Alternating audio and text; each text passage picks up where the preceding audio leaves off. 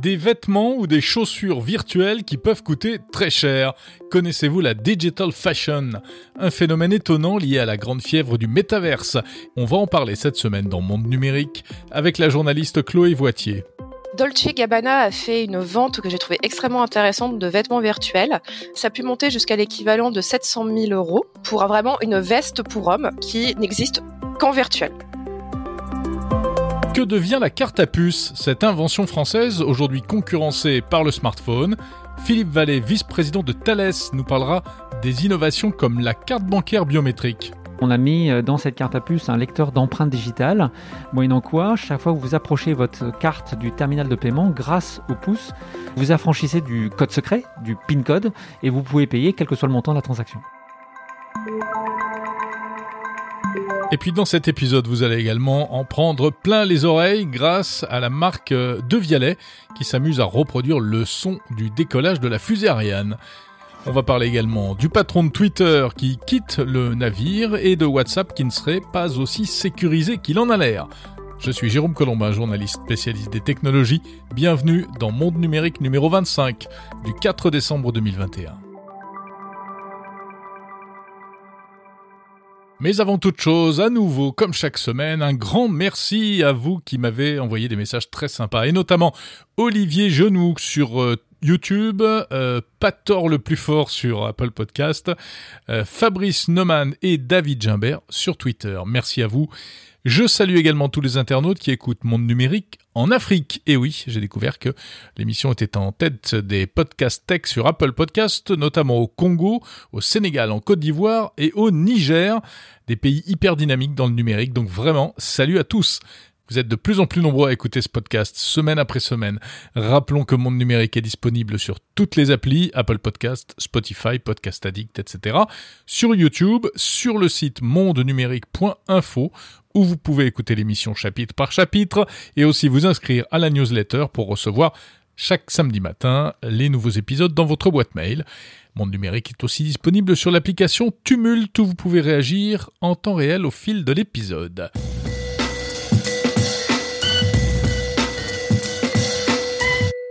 C'est une page qui se tourne pour le réseau social Twitter, car le cofondateur du réseau au petit oiseau bleu, Jack Dorsey, a décidé de prendre son envol. Jack Dorsey s'en va, il avait fondé Twitter en 2006, et ensuite, ça avait été un peu compliqué. Il en avait été écarté en 2008, puis il était revenu en 2015 pour devenir euh, PDG, CEO, comme on dit. Euh, alors, à ce départ, euh, pas d'explication. Il dit que c'est une décision personnelle. Il va se consacrer à son autre société qui s'appelle Square, hein, qui est un système, on le sait, hein, de, paiement entre particuliers par carte bancaire, grâce à un petit accessoire qu'on connecte sur le smartphone. Oui, car en fait, Jack Dorsey est donc PDG de deux compagnies à la fois, ce qui était plutôt compliqué apparemment. Des actionnaires lui ont d'ailleurs reproché de ne pas se consacrer suffisamment à Twitter et il réclamait son départ. En tout cas, c'est une, on peut dire que c'est une figure hein, de, l'histoire du numérique, euh, Dorsey, euh, une personnalité qui, est assez euh, étonnante, d'ailleurs assez rock'n'roll, hein, qui n'a pas sa langue dans sa poche, qui, qui est fan de yoga, de méditation et qui avait décidé il y a deux ans d'aller s'installer à la moitié de l'année en Afrique euh, notamment pour être plus près de l'éclosion des crypto-monnaies. Parce que lui, sa passion, comme beaucoup de monde en ce moment dans la tech, ce sont les cryptos. Et donc d'ailleurs, il va s'occuper euh, de Square qui vient d'être rebaptisé Block, Block comme blockchain. Alors du côté de Twitter, eh bien, euh, Jack Dorsey va être remplacé par le CTO, le responsable des technologies de Twitter, qui s'appelle Parag Agrawal. Lui, c'est un homme de la tech, spécialiste euh, du machine learning, de l'intelligence artificielle, et il devrait notamment s'appuyer sur les technologies d'intelligence artificielle pour tenter de, régler les nombreux problèmes de, modération du euh, réseau, hein, les, euh, les problèmes de haine, de harcèlement, de désinformation, etc. Ce ne sera pas facile, d'autant qu'en fait Twitter est, il faut le dire, le réseau social le moins, le policé de tous, hein, le plus libre au niveau de l'expression des idées, quelles qu'elles soient. D'ailleurs, Twitter n'a pas pour principe, par exemple, de supprimer les fake news, partant euh, euh, de l'idée qu'une information sera démentie par d'autres utilisateurs si elle est fausse. Donc c'est assez pratique finalement, hein, on laisse tout le monde s'exprimer sans filtre, sauf qu'évidemment on le sait, ça pose de plus en plus de problèmes, et des problèmes dont visiblement Jack Dorsey n'avait pas vraiment envie de s'occuper. Autre départ retentissant dans le monde de la tech cette semaine, celui de David Marcus. Alors vous ne le connaissez peut-être pas, David Marcus, mais pourtant c'est une vraie personnalité lui aussi. Il quitte le groupe Meta, c'est-à-dire Facebook. Alors David Marcus, qui est-il? Eh bien, euh, c'est un Français, un Français qui a fait toute sa carrière euh, en Californie, dans la Silicon Valley. Il a d'abord fait partie euh, des historiques de PayPal, et puis il était chez Facebook depuis 2014, et il est à l'origine du projet de monnaie virtuelle Libra de, de Facebook. Libra, rappelez-vous, annoncé il y a quelques années, rebaptisé ensuite Diem, mais un projet qui a rencontré de fortes oppositions, euh, notamment de la part des, autorités, des États, hein, notamment en Europe, euh, parce que les États ne sont pas du tout favorables à l'idée qu'un groupe privé aussi puissant que Facebook puisse créer sa propre monnaie. Donc, résultat, euh, Libra, enfin Diem, est un peu, est toujours dans les limbes, hein, ça n'arrive pas à percer ce, ce projet-là. Et, il en avait peut-être lui aussi assez d'essayer de, de s'occuper de ce genre de, de problème, euh, David Marcus, et il a préféré reprendre sa liberté d'entrepreneur. C'est ce qu'il a expliqué d'ailleurs dans un petit message sur Twitter. Il quittera Meta à la fin de l'année. Que va-t-il faire? Mystère. Il y a fort à parier cependant qu'il va continuer à euh, être actif dans la finance numérique et donc lui aussi dans les crypto-monnaies et les NFT. Et eh bien pourquoi est-ce qu'il irait pas rejoindre Jack Dorsey hein? Après tout, euh, les deux ensemble peuvent peut-être s'entendre et faire des trucs intéressants. Et si WhatsApp et iMessage n'étaient pas aussi sécurisés qu'on le croit? Nos messageries préférées, hein, elles sont en principe hyper protégées, en tout cas c'est ce que nous disent euh, Facebook et Apple. Elles sont protégées grâce au chiffrement de bout en bout, sauf que voilà, eh bien, le FBI, la police américaine, aurait en réalité des moyens d'accéder à certaines données. C'est ce que révèle un document confidentiel du FBI qui vient d'être récupéré par une association américaine de défense des libertés, Property of People, et qui a été publié par le magazine américain Rolling Stone. Selon ce document, la police américaine peut, à condition d'avoir un mandat, accéder à toutes sortes d'informations. Lesquelles? Eh bien, par exemple, en ce qui concerne WhatsApp, elle pourrait accéder aux données de base des utilisateurs comme euh, carnet d'adresse, contact, etc. Euh, et puis certaines métadonnées telles que les, heures de connexion, les interactions entre les, les différentes personnes et même les contenus des messages si c'est une utilisation sur iPhone et si la personne utilise la sauvegarde automatique iCloud, car c'est visiblement iCloud qui permettrait au FBI euh, de soulever le capot lorsqu'il en a besoin. Idem pour iMessage, donc la messagerie d'Apple. Alors attention, ça ne veut pas dire que c'est open bar et que c'est de la surveillance généralisée. Le document en question recense juste les, les moyens techniques et juridiques pour accéder à certaines données dans le cadre d'enquêtes judiciaires. C'est parfaitement légal. Et toutes les messageries euh, du marché sont concernées. Et il ressort d'ailleurs de ce document que la messagerie la moins poreuse, entre guillemets, eh c'est sans surprise la célèbre application russe Telegram. On va terminer ce tour d'horizon de l'actu tech avec une petite news pas très tech, mais qui vous intéressera sûrement si, comme moi, vous êtes victime de spam téléphonique. Vous savez, les appels euh, commerciaux à répétition pour proposer des formations de l'isolation à un euro ou des services de voyance. Eh bien, face à ce fléau, il existe une solution. Elle existe d'ailleurs depuis longtemps, cette solution, mais elle n'est pas assez connue malheureusement. C'est le service Blocktel. Alors, c'est un service officiel. Vous allez sur le site blocktel.gouv.fr, B-L-O-C-T-E-L, et là, vous enregistrez votre numéro de téléphone, tout simplement. Et en principe, vous ne serez plus appelé, en tout cas par les sociétés qui respectent la loi. Et oui, c'est ce qui fait que c'est pas efficace à 100%. Mais n'empêche, c'est quand même euh, déjà pas mal. C'est ce qu'on appelait avant la liste noire ou la liste jaune. Et euh, la nouveauté par rapport à ce sujet, eh bien, c'est qu'avant il fallait euh, en fait réenregistrer son numéro de téléphone tous les trois ans, mais à partir de janvier, ça va changer. Vous pourrez vous enregistrer une seule fois et ce sera définitif. Donc, si ça vous tente, blocktel.gouv.fr.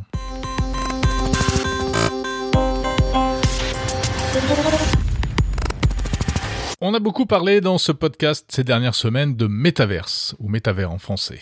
Ce concept de monde virtuel persistant en réalité virtuelle, en réalité augmentée. On ne sait pas encore bien à quoi ça correspond.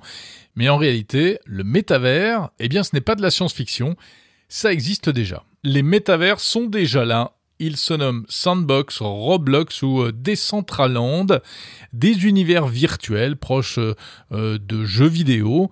La différence avec ce que nous promet Mark Zuckerberg, c'est qu'il n'est pas encore nécessaire d'utiliser un masque de réalité virtuelle ou des lunettes de réalité augmentée pour aller dans ces métaverses. Mais en revanche, ce qui est déjà bel et bien réel, ou en tout cas tangible, eh bien, c'est l'économie qui est en train de se créer dans ces univers avec la vente et l'achat d'objets virtuels. Des vêtements, des chaussures de luxe et même des terrains constructibles en tout cas virtuellement, des biens euh, en fait euh, certifiés par NFT, hein, ce système de jetons numériques sécurisés par des blockchains, on en a déjà parlé, des biens virtuels qui peuvent coûter parfois plusieurs centaines de milliers de dollars. Et je voulais vraiment en parler avec la journaliste Chloé Voitier, qui est journaliste au Figaro, qui a enquêté et qui signe euh, d'ailleurs dans le Figaro et sur le Figaro.fr un, un grand papier sur ce sujet. Bonjour Chloé. Bonjour Jérôme. Donc c'est une vraie euh, économie bien réelle hein, qui est en train de, de se mettre en place. Et l'un des trucs qui a, qui a, fait le plus de bruit ces dernièrement, c'est euh, l'achat euh, d'une parcelle de terrain virtuel pour la modique somme de 2 millions et demi de dollars. Bah oui, alors c'est c'était il y a quelques il y a une ou deux semaines en fait, c'est la société qui est spécialisé dans les crypto tokens.com voilà qui a annoncé qu'il avait acheté l'équivalent de 2,5 millions de dollars de terrain. Euh, on disait bah très bien, ils ont acheté à l'open terre. Bah non, ils l'ont acheté dans un ils, ont, ils, ont, acheté ça dans un terrain virtuel, donc un monde virtuel qui donc par définition n'existe pas en vrai, euh, qui s'appelle Decentraland. Euh, qui est un, on va dire un, un, des premiers métavers qui essaie de se mettre en place. Et euh, Decentraland, bah, le principe est simple, c'est il y a un monde fini, il y a des terrains à acheter. Euh, donc on est invité, euh, nous, euh, bon, si on a beaucoup d'argent, à acheter ces terrains pour ensuite les exploiter. Euh, donc par exemple, token.com a dit, bah nous on a acheté du terrain, l'équivalent à peu près de je, je, me souviens plus de la, la taille exactement. C'est 565 mètres carrés. Voilà, et qu'en fait, ils veulent en faire euh, centre commercial virtuel euh, et organiser des défilés de mode virtuels également. Enfin bref, en faire un, un lieu de divertissement, mais euh, sur Internet, dans un, une sorte de jeu vidéo. Mais alors, pardon, mais qui est vendeur dans l'histoire? Euh, bah en fait, c'est le c'est la le, le, groupe le groupe la société qui a créé Decentraland. En fait, oui, c'est la plateforme. C'est la plateforme. C'est la plateforme qui est vendeuse. En fait, ce, ce type de, de jeu vidéo, alors ce qui est assez particulier, c'est qu'il part du principe que euh, le, cette, les terres, enfin le, le monde qu'ils ont créé ne leur appartient pas, ne, en tout cas dans le futur ne leur appartiendra pas, euh, et qui ils vendent du coup les, les terrains à, à, des entreprises, à des particuliers, à des investisseurs en crypto-monnaie, pour dire bon nous à la fin, in fine, il y aura plus aucun terrain qui nous appartiendra dans Decentraland. Ce sera à vous de les exploiter, d'exploiter, de faire de l'argent dessus, de faire euh, du divertissement, de faire euh, du spectacle. Euh, enfin voilà, du coup, d'où le nom Decentraland, décentralisé. Ce sera plus le, les développeurs qui contrôleront ce qu'il y aura exactement dans le jeu. Alors il y a ce phénomène euh, étonnant que tu que tu décris également dans l'article, c'est ce qu'on peut appeler le digital fashion, c'est-à-dire vraiment des euh, des biens, des vêtements, des accessoires de mode virtuels avec des prix euh, qui peuvent être faramineux. Oui, bah en fait, la digital fashion, c'est assez fascinant parce que c'est vrai qu'on a toujours en tête euh, les skins de Fortnite. Euh, on se dit oui, bon, bah d'accord, c'est ou des vêtements dans les jeux vidéo. Enfin, comment vous pouvez habiller votre personnage? Donc, on imagine toujours quelque chose de très, de très pop, de très cartoon euh, et de pas très, de pas très travaillé. Euh, et en fait, la digital fashion, bah c'est, euh, il se, c'est, c'est, ça peut être des grandes griffes comme Dolce Gabbana, comme ça peut être aussi des startups qui se, qui, qui se lancent sur le sujet et de se dire on peut, on a les moyens techniques avec les logiciels 3D aujourd'hui de faire des vêtements qui sont photoréalistes euh, avec vraiment la texture mais vraiment précise du cuir, de la soie, euh, du coton euh, et de faire des vêtements qui ne, on ne peut voir que pour le moment que par le biais par exemple d'un smartphone avec un filtre de réalité augmentée et des vêtements totalement. Enfin, moi, je pense à The Fabricant, qui est une euh, qui est une start-up euh, danoise ou néerlandaise. Mmh. Euh, qui euh, voilà spécialisée là-dedans et enfin je vous conseille vraiment d'aller sur leur site c'est juste fabuleux euh, parce qu'on a vraiment l'impression de voir sur les photos de vrais vêtements il y a des animations 3D on voit vraiment le, le mannequin en train de défiler avec tous les effets de plissé de de, de mouvement du tissu Et euh, ils peuvent aussi s'amuser à faire des vêtements qui euh, sont impossibles à faire dans la vraie vie, euh, soit parce que les, les juste les composants, enfin le, le, tissu, les, les, les, pierres, etc. Ça coûterait une fortune de, de, faire ça en vrai, soit juste parce que ce sont des vêtements qui défient la gravité, les, des vêtements qui ah volent. Euh, des, euh, des vêtements ou alors juste avec des tissus qui n'existent pas, des tissus qui, qui reflètent euh, par exemple la lumière autour de vous. Enfin, on peut vraiment s'autoriser toutes les fantaisies et euh, l'idée de la digital fashion, c'est aussi de se dire, bah, ces vêtements-là, pour le moment qu'on peut utiliser que via des filtres euh, de réalité augmentée, peut-être que demain nous serviront à habiller nos avatars dans le métavers. Puis alors il y a des baskets virtuelles, etc. Tu cites plusieurs marques, mais des marques connues. Hein. Il y a Balenciaga, Moncler, euh, Gucci, etc. Et, et ce sont des vêtements qui sont vendus combien? Bah, par exemple, euh, Dolce Gabbana a fait une vente que j'ai trouvée extrêmement intéressante de vêtements virtuels. Ça a pu monter jusqu'à l'équivalent de 700 000 euros pour vraiment une veste, une veste pour homme qui n'existe qu'en virtuel. Parce que aussi Dolce Gabbana lors de cette vente, donc c'était des NFT, donc euh, des biens, des biens virtuels mmh uniques. Euh, certains c'était bon, vous pouvez acheter le NFT, mais en plus, on va vous offrir la version réelle euh, ah de cette robe. Donc par exemple, il y a une robe qui est partie pour euh, l'équivalent d'un million d'euros, euh, mais alors une robe fantastique euh, et vraiment très très très très belle. Et mais tu as aussi pour ce prix-là la vraie robe que tu pourras mettre créée sur mesure dans les ateliers de Milan. Donc ils disent bon, il faudra se rendre en Italie pour qu'on euh, pour que nos, nos, créateurs puissent faire votre robe sur mesure. Mais euh, c'est des, des robes. Il faut vraiment voir en fait pour se rendre compte à quel point c'est juste magnifique. Enfin, c'est euh, on peut on peut aller vraiment très très loin dans la digital fashion et en fait les pas mal de personnes qui travaillent dans cette sphère se disent mais en fait, on pourrait créer carrément une mode qui n'existerait plus en vrai, qui combattrait un peu le l'hyper consumérisme, en tout cas la, la fabrication euh, extrême, la fast fashion. Euh, et qui fait plutôt du, du, mal à la du mal à la planète, en se disant bah, faisons habillons-nous plutôt en virtuel. Ouais. Euh, enfin là ça, ça consomme aussi de l'énergie. Ça hein, consomme également d'énergie, hein. mais c'est leur euh, c'est leur discours, c'est genre bon bah pourquoi pas faire des défilés de mode carrément uniquement en virtuel et puis avec des mannequins qui ont des vêtements virtuels et puis après tout, euh, est-ce que ce serait pas la même chose que de se rendre à Paris ou à Milan pour les Fashion Week? Bon puis alors il y a des vêtements pour pour pour Monsieur et Madame tout le monde aussi qui coûtent que quelques euros je crois. Hein. et grosso modo à chaque fois ce sont des NFT payés en crypto-monnaie, c'est ça?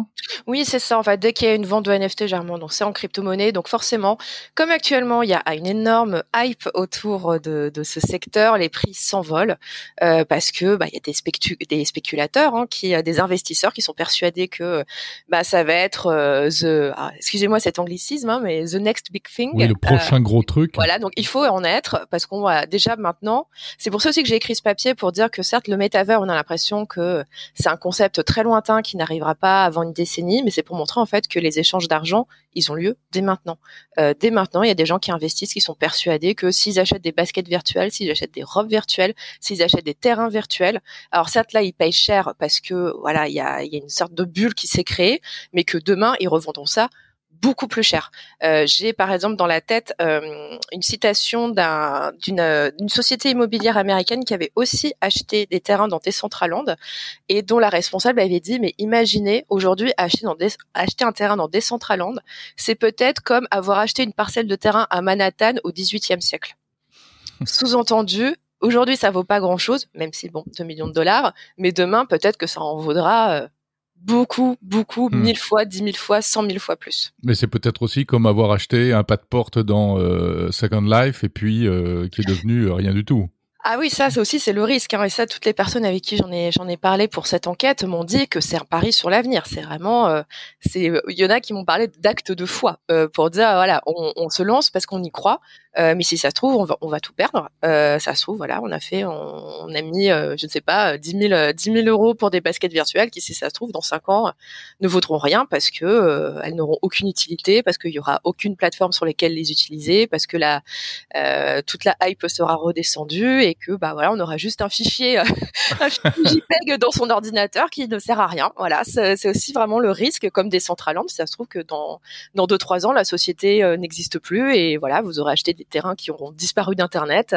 C'est vraiment le risque actuel. Mais bon, après, c'est aussi tout le sel de la vie d'investisseur euh, et de, de prendre des risques. Bien sûr. Mais qui, qui sont ces gens euh, Parce que 10 000 euros les baskets, il faut les sortir quand même. Il faut les sortir, en fait. Les, les personnes à qui j'ai parlé, ben, en fait, ce sont souvent, bah, c'est des, ça peut être des particuliers, des particuliers qui, bon, de base, hein, ont quand même beaucoup d'argent. par exemple, j'ai parlé d'une personne qui avait revendu sa start-up il y a quelques années et qui depuis, en fait, fait des, fait des investissements en crypto-monnaie. Euh, et donc ça lui a permis de dégager beaucoup mmh. d'argent et qui réinvestit euh, sur euh, d'autres cryptos, sur d'autres, sur des NFT. Enfin voilà, il, il, y croit. Après, par exemple, pour citer une célébrité, Snoop Dogg. Snoop Dogg est un très gros investisseur en crypto-monnaie, en crypto-assets, et il a acheté du terrain dans une, un autre métavers qui s'appelle The Sandbox, et il a prévu dedans d'y faire. Euh, qui est français d'ailleurs qui est français, ouais, qui, qui est un projet français, et il a prévu d'y construire une réplique de son manoir de la vraie vie et d'y organiser des concerts, des rencontres avec ses fans. Mais euh, sinon, oui, c'est beaucoup bah, de, de c'est des particuliers qui à la base sont quand même qui ont quand même pas mal d'argent de côté et qui euh, qui ont fait euh, voilà, qui ont fait de très bonnes affaires en pariant assez tôt généralement sur les cryptos. Eh bien, merci beaucoup, Chloé Voitier. Et on renvoie à ton papier hein, dans le Figaro, euh, le business déjà bien réel des univers virtuels. Merci.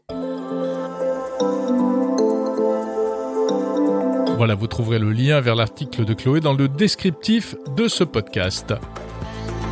Et si ce sujet des NFT et des crypto-monnaies vous intéresse, sachez qu'on jouera les prolongations la semaine prochaine avec une interview exceptionnelle d'un acteur français qui devient de plus en plus important dans ce secteur.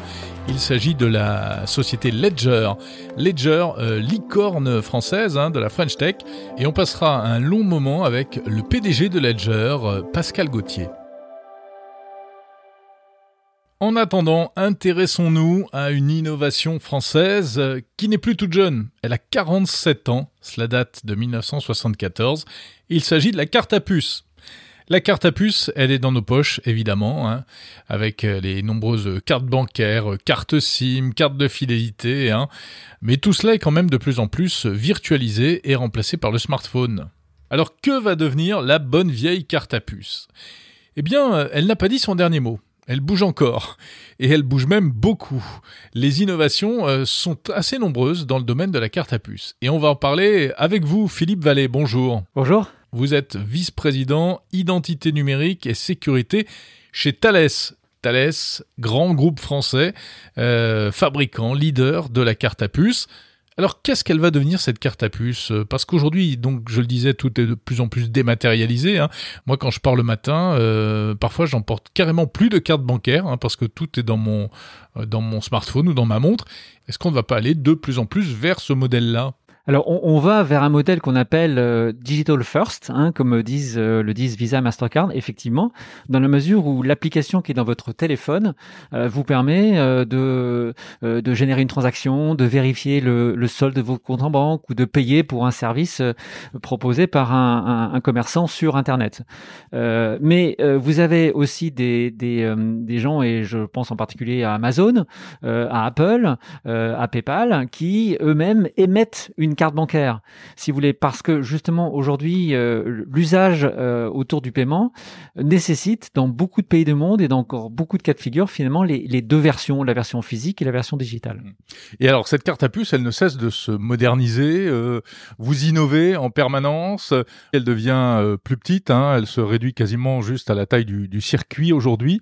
Quelles sont les innovations sur lesquelles vous travaillez? Alors aujourd'hui, une des innovations importantes, c'est de pouvoir anticiper finalement ce que sera la capacité de calcul quantique, hein, les fameux ordinateurs quantiques, et donc de mettre dans cette carte à puce aujourd'hui des algorithmes, euh, et je parle bien d'aujourd'hui, hein, puisque la technologie quantique arrivera demain, on ne sait pas exactement quand, mais en tout cas aujourd'hui, nos clients nous demandent de travailler sur des algorithmes de signature et de chiffrement qui résisteront plus tard à la capacité de calcul quantique. Donc c'est une des innovations que l'on porte aujourd'hui chez Thales. C'est un risque, le quantique, pour la sécurité de la carte à puce? C'est un risque dans la mesure où on n'anticipe pas finalement la capacité, la capacité de calcul importante de cet ordinateur. Encore une fois, on ne sait pas quand est exactement qu'il, enfin, quand est-ce qu'il arrivera sur le marché. Euh, donc, il faut en fait aujourd'hui travailler sur des clés et sur des techniques euh, cryptologiques qui seront résistées, et ça, on sait le prouver, à ces futures capacités de calcul. Les innovations dont vous parlez, euh, ce sont aussi des innovations en termes de biométrie, des choses comme ça? Oui, oui. Alors euh, c'est ce qu'on a fait euh, justement avec BNPP. On a mis euh, dans cette carte à puce un lecteur d'empreintes digitales. Alors vous stockez l'empreinte de votre pouce hein, lors de la première utilisation. Moyennant quoi, chaque fois que vous approchez votre carte du terminal de paiement, grâce au pouce, finalement vous vous affranchissez du code secret, du PIN code, et vous pouvez payer quel que soit le montant de la transaction. Mais comment ça fonctionne? Parce qu'il n'y a pas de batterie sur une carte à puce? Euh, le principe est simple. Dès que vous apportez, dès que vous approchez en fait la carte du terminal de paiement, euh, ce terminal émet en fait un champ électromagnétique euh, qui réveille, si je puis dire, de l'énergie dans la carte grâce à une antenne de réception, et c'est elle qui alimente la puce. Et les puces qui sont intégrées dans les téléphones, c'est pareil, est-ce qu'elles peuvent faire fonctionner lorsque le téléphone est éteint, par exemple? Eh ben, C'est ce qui se passe aujourd'hui euh, en, en, région euh, Île-de-France, hein, puisque la, la, on a dématérialisé en fait avec euh, Mobilité Île-de-France en fait le, la carte Navigo. Et si votre téléphone est en, pâte, est en panne, enfin n'a plus de batterie, par, pardon, cette carte Navigo fonctionne encore grâce au champ émis par le validateur du tramway ou du bus. Est-ce que si on va vers de plus en plus de dématérialisation et, et donc de digitalisation à l'intérieur du smartphone. Euh, ça veut dire que demain, on n'utilisera plus euh, vos, services ou alors vous êtes déjà capable de, passer dans ce monde virtuel? Non, en fait, euh, ce que l'on travaille aujourd'hui avec nos, clients, donc en particulier les opérateurs de téléphonie mobile ou les banquiers, c'est de leur permettre en fait de, télécharger finalement à distance cette clé qui leur permettra une fois stockée dans le téléphone, soit de se d'identifier, sur, se connecter sur le réseau ou de, de payer. Et en fait, aujourd'hui, le rôle de Thales dans cette dans cette histoire, si vous voulez, c'est d'être l'intermédiaire entre les fabricants de téléphones mobiles et le le monde bancaire ou le monde des opérateurs de téléphonie pour justement être l'interface de confiance qui va télécharger euh, cette clé à distance. Donc aujourd'hui, on est connecté, si vous voulez, techniquement, on a notre infrastructure prête pour télécharger les clés des opérateurs mobiles de demain dans les objets. Euh, je, parle, pense en particulier aux montres, aux montres connectées, euh, euh aux voitures. Euh, cela passe par des architectures de Thales qui interconnectent finalement les deux mondes. Donc la technologie carte à puce de demain, eh, ce sera plus forcément une puce.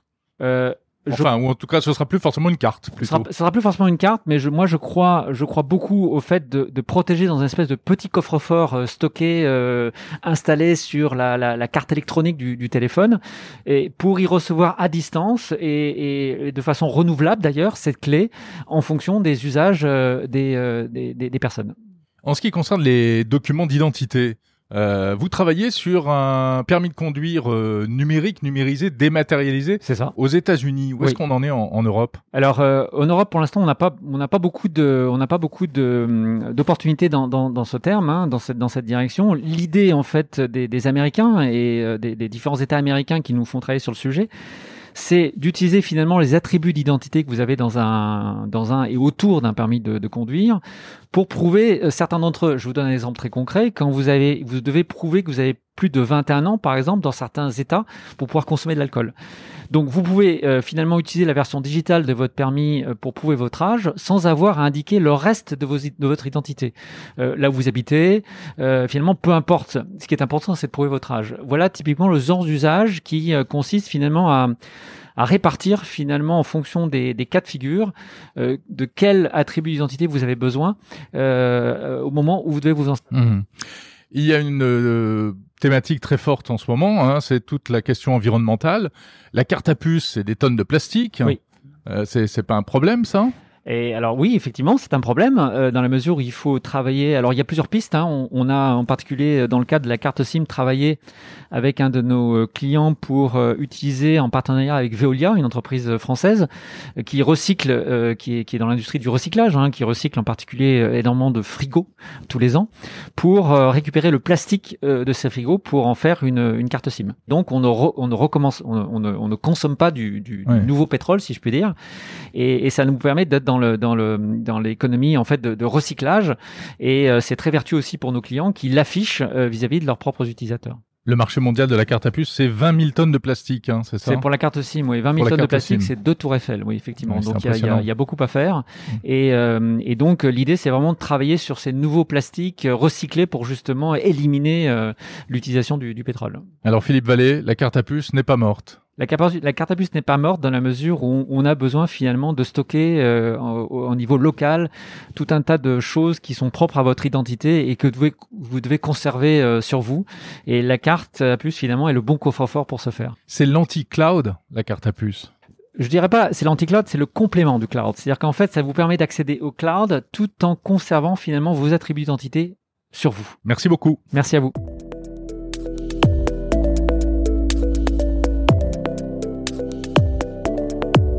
Alors c'est l'occasion de rappeler également que Thales a mis au point euh, une autre innovation qu'on aimerait bien voir arriver en France rapidement, c'est le Digital ID Wallet. Qu'est-ce que c'est que ça? Eh bien il s'agit d'un portefeuille numérique pour les documents d'identité. C'est une application sur smartphone qui permet de stocker sa carte d'identité, son permis de conduire, sa carte grise, etc. etc.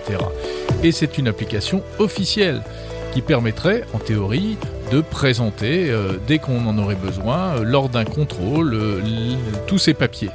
Pour chaque document d'identité, en fonction de la personne qui nous contrôle, on peut générer automatiquement un QR code qui sera lisible par une application, un peu comme aujourd'hui avec le pass sanitaire. Il sera même possible de présenter euh, seulement certaines informations en fonction de, la personne qui vous le demande. Hein.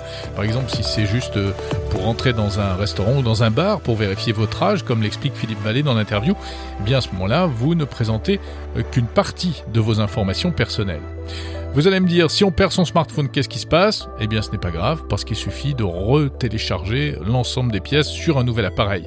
Évidemment, tout cela se fait avec un maximum de sécurité et de contrôle d'authentification. Ce Digital ID Wallet, mis au point par Thales, est utilisé pour l'instant, mais uniquement en Australie et en Floride. En France, il n'est pas encore disponible. Heureusement, ça pourrait changer à partir de 2023 avec une réglementation européenne qui permettra d'utiliser précisément un portefeuille numérique européen. On a vraiment hâte que ça arrive.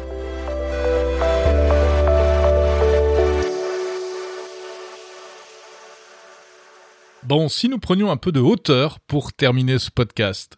Et pour ça, je vais vous emmener à quelques milliers de kilomètres d'ici, direction Kourou, en Guyane.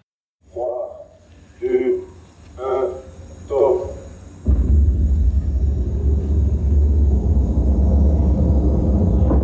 Bon, alors là, on n'entend pas grand-chose, hein, mais ça, c'est le son de la fusée Ariane 5 au décollage.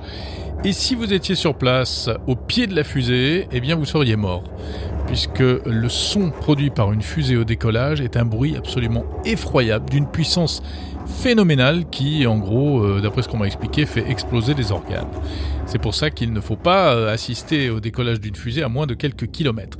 Mais pourtant, comme c'est un événement euh, spectaculaire qu'on peut avoir envie de vivre au plus près, eh bien, la marque française d'enceinte de Vialet a une idée un peu insolite pour faire parler d'elle. Elle est allée enregistrer un décollage de fusée pour en faire un document sonore exceptionnel.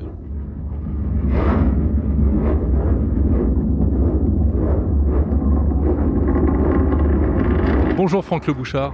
Bonjour. Reproduire le son de la fusée Ariane au décollage avec 8 euh, enceintes de Vialet fantôme, euh, c'est impressionnant. Pourquoi est-ce que vous avez euh, créé cette espèce d'expérience acoustique? Depuis maintenant 3 ans de Vialet, les ingénieurs de Vialet travaillent et réfléchissent avec les ingénieurs Ariane Group sur un certain nombre de sujets de long terme en recherche et développement. Et puis au cours des discussions, ce que nous ont dit les ingénieurs d'Ariane Group, c'est que ce qui est extraordinaire dans le décollage d'une fusée, c'est pas tellement de l'avoir décollé parce que c'est un flash lumineux à 6 km, donc visuellement c'est c'est intéressant. Mais voilà, ce qu'ils nous ont dit dans, dans une des réunions, c'était il y a deux ans, c'est que euh, ce qui est extraordinaire sur le décollage d'une fusée, c'est le son. Euh, et effectivement, alors ils ont eu, ils ont eu euh, la gentillesse de nous inviter sur place pour un décollage d'Ariane 5. Et pour l'avoir vécu, effectivement, on est à 6 km, la fusée, le flash lumineux euh, apparaît, il se passe 15 secondes le temps que le son arrive, et là, c'est une, c'est une vague sonore, c'est un choc incroyable. Euh, et effectivement, le, on est revenu de Kourou, euh, on étant nous euh, de Vialet, on est revenu de Kourou en se disant, ce serait quand même extraordinaire si on arrivait à partager cette expérience de son qui est euh, le son le plus puissant produit par l'homme, c'est-à-dire que l'homme ne produit aucun son plus puissant que le décollage d'une fusée. Euh, ce serait extraordinaire si on pouvait partager ça avec le grand public, parce qu'effectivement, aller à Kourou, c'est quand même pas euh, facile. En plus, c'est interdit, je crois, hein, pour le grand public de pénétrer sur la zone de lancement. Alors effectivement, c'est complètement interdit, c'est très très sécurisé, très voilà, il y a des il y a des il y a l'armée partout, donc on ne peut pas aller à Kourou voir le décollage. alors que nous, on avait vraiment envie de partager ça. Et donc, ce qu'on a fait en fait, c'est qu'on a avec des moyens professionnels évidemment, enregistrer sur place le décollage de la fusée, comme si on y était depuis la plateforme Toucan à, à 5 km. Et puis surtout, ça c'était la partie facile, la partie difficile sur laquelle on a mis beaucoup d'efforts, c'est de restituer ce son de manière complètement immersive puisqu'on l'a enregistré en, trois dimensions, le restituer avec euh, la puissance et surtout la puissance dans les basses fréquences, autour de 20 Hz, puisque c'est ça qui est le plus impressionnant. Oui, alors c'est euh, pour faire du bruit, on va dire. Euh, qu'est-ce que c'est censé montrer par rapport à, vos enceintes? C'est d'abord censé faire vivre une expérience extraordinaire. C'est-à-dire que pour l'avoir vécu maintenant plusieurs fois euh, avec avec nos enceintes, il y a ce choc, ces vibrations à 20 Hertz. L'oreille humaine n'entend plus les 20 Hertz, mais le corps les ressent, le squelette vibre euh, à ces 20 Hertz. Et donc nous déjà, ça part d'une envie qui est de faire vivre ça euh, au grand public. C'est aussi euh, et là c'est le patron de Vialet qui parle, c'est aussi la démonstration du fait que nos enceintes sont capables de restituer de manière euh, très puissante des, euh, des fréquences très très basses autour de 20 Hz. Par exemple, quand vous voyez une fusée qui décolle, alors quand vous voyez à la télévision la fusée qui décolle, vous voyez un, une cascade d'eau le long de la fusée. Moi, je pensais que c'était pour refroidir la fusée, pas du tout. En fait, c'est pour casser l'onde sonore, puisque le son euh, au moment du décollage, si on est à côté de la fusée, il est de 170 décibels, ce qui est euh, ce qui est euh, insoutenable, ce qui est phénoménal. Et donc, eux ont ces problématiques de son à gérer en permanence. Nous, on a, on est en quête constante d'amélioration de nos produits et notamment sur les dimensions des matériaux. Et donc, j'espère que dans les années qui viennent, on va pouvoir continuer de bah, de révolutionner euh, le son et l'audio euh, grâce à ce partenariat. Alors, écouter des bruits de fusée, c'est sympa, mais les enceintes, c'est fait plutôt pour écouter de la musique. Euh, Rappelez-nous un peu les particularités des enceintes de Vialet. Les enceintes de Vialet, elles ont ça de particulier qu'elles ont, euh, elles sont très petites comparées à la puissance et à la qualité du son qu'elles restituent. En fait, une enceinte de Vialet, euh, fantôme en l'occurrence, c'est l'équivalent d'une d'une ancienne chaîne stéréo avec euh, l'ampli, les câbles et les deux très grosses enceintes euh, dites passives. Et donc en fait, la particularité des enceintes de Vialet, c'est qu'elles sont toutes petites. Euh, elles se branchent sur une prise électrique. Elles sont évidemment connectées en Wi-Fi ou en Bluetooth. Évidemment, nous on privilégie le Wi-Fi. elles sont très faciles d'utilisation et c'est ça en fait qui, au fond, on a rendu facile le fait d'avoir une qualité hi-fi dans son salon. Euh, on parle beaucoup du son high-res en ce moment. Hein. il y a plusieurs services qui ont été lancés. Apple s'est lancé également là-dedans. Est-ce que vous êtes compatible avec tous les services? Alors ça, c'est le en 2021, c'est le rêve historique de Devialet qui devient réalité. C'est-à-dire que Devialet euh, s'est créé il y a un peu plus de dix ans maintenant, avec euh, un mantra très très simple qui est de restituer le son haute résolution de manière la plus fidèle possible. ça, ça fait dix ans que Devialet fait ça et ne fait que ça. Et effectivement, cette année, euh, sous l'impulsion d'un grand groupe américain, euh, le, le, la qualité du son sur les plateformes de streaming est passée en ce qu'on appelle le high donc la haute résolution. Euh, ça, c'est notre rêve qui devient euh, réalité, parce qu'en fait, maintenant que le contenu, donc la source, euh, est en haute résolution, sans surcoût pour pour pour pour les gens qui sont abonnés, hein, c'est toujours 10 ou 15 euros par mois cette qualité du son haute résolution, bah maintenant il faut la restituer. C'est-à-dire que c'est pas la peine d'avoir une source haute résolution si, enfin, ça sert à rien avec des enceintes euh, qui ne jouent pas en haute résolution. Et donc nos enceintes depuis toujours en fait euh, restituent le son en haute résolution. Alors cette expérience euh, sonore du décollage de la fusée Ariane, quand est-ce que le grand public pourra en profiter? Est-ce que ce sera possible? Évidemment, c'est ce que c'est ce à quoi nous travaillons depuis deux ans. Alors évidemment, on a été un peu retardé par euh, par le Covid, mais euh, on partagera cette expérience avec le grand public en janvier euh, dans un grand magasin parisien, et donc ce sera accessible à tout le monde dès le mois de janvier à Paris.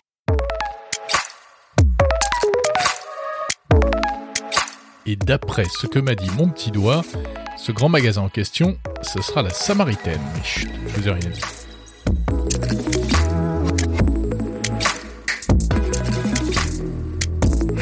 Avant de conclure, quelques anniversaires de la tech. Jeudi prochain, 9 décembre, on fêtera les 34 ans de Windows 2. Ça nous rajeunit pas, hein, c'était en 1987 et en plus Windows 2 n'a quasiment laissé aucun souvenir, en tout cas pas de souvenir impérissable. Euh, c'était donc la suite du tout premier Windows, mais il faudra vraiment attendre la troisième version avant que ça décolle. Cette version 2 a quelques améliorations, mais c'était encore très rudimentaire. Autre anniversaire le même jour, le 9 décembre, on fêtera les 53 ans d'un événement que l'on a appelé après coup la mère de toutes les démos. C'est une démonstration technologique qui avait eu lieu le 9 décembre 1968 par l'ingénieur Douglas Engelbart, l'inventeur de la souris.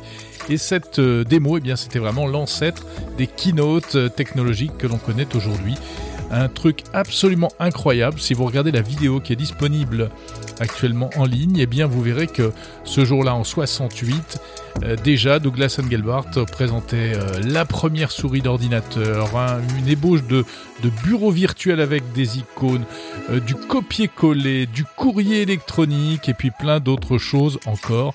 Voilà, d'où son nom, la mère de toutes les démos. Si vous voulez en savoir plus euh, d'ailleurs sur cet anniversaire, regardez la, la, vidéo de Douglas Engelbart. Vous pouvez aller sur tech-time.fr.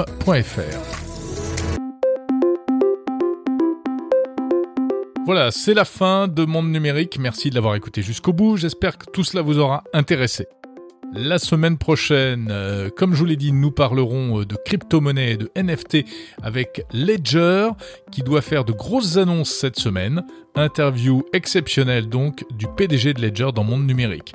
Et puis autre interview super intéressante, nous retrouverons la chercheuse Laurence de Villers, spécialiste des robots.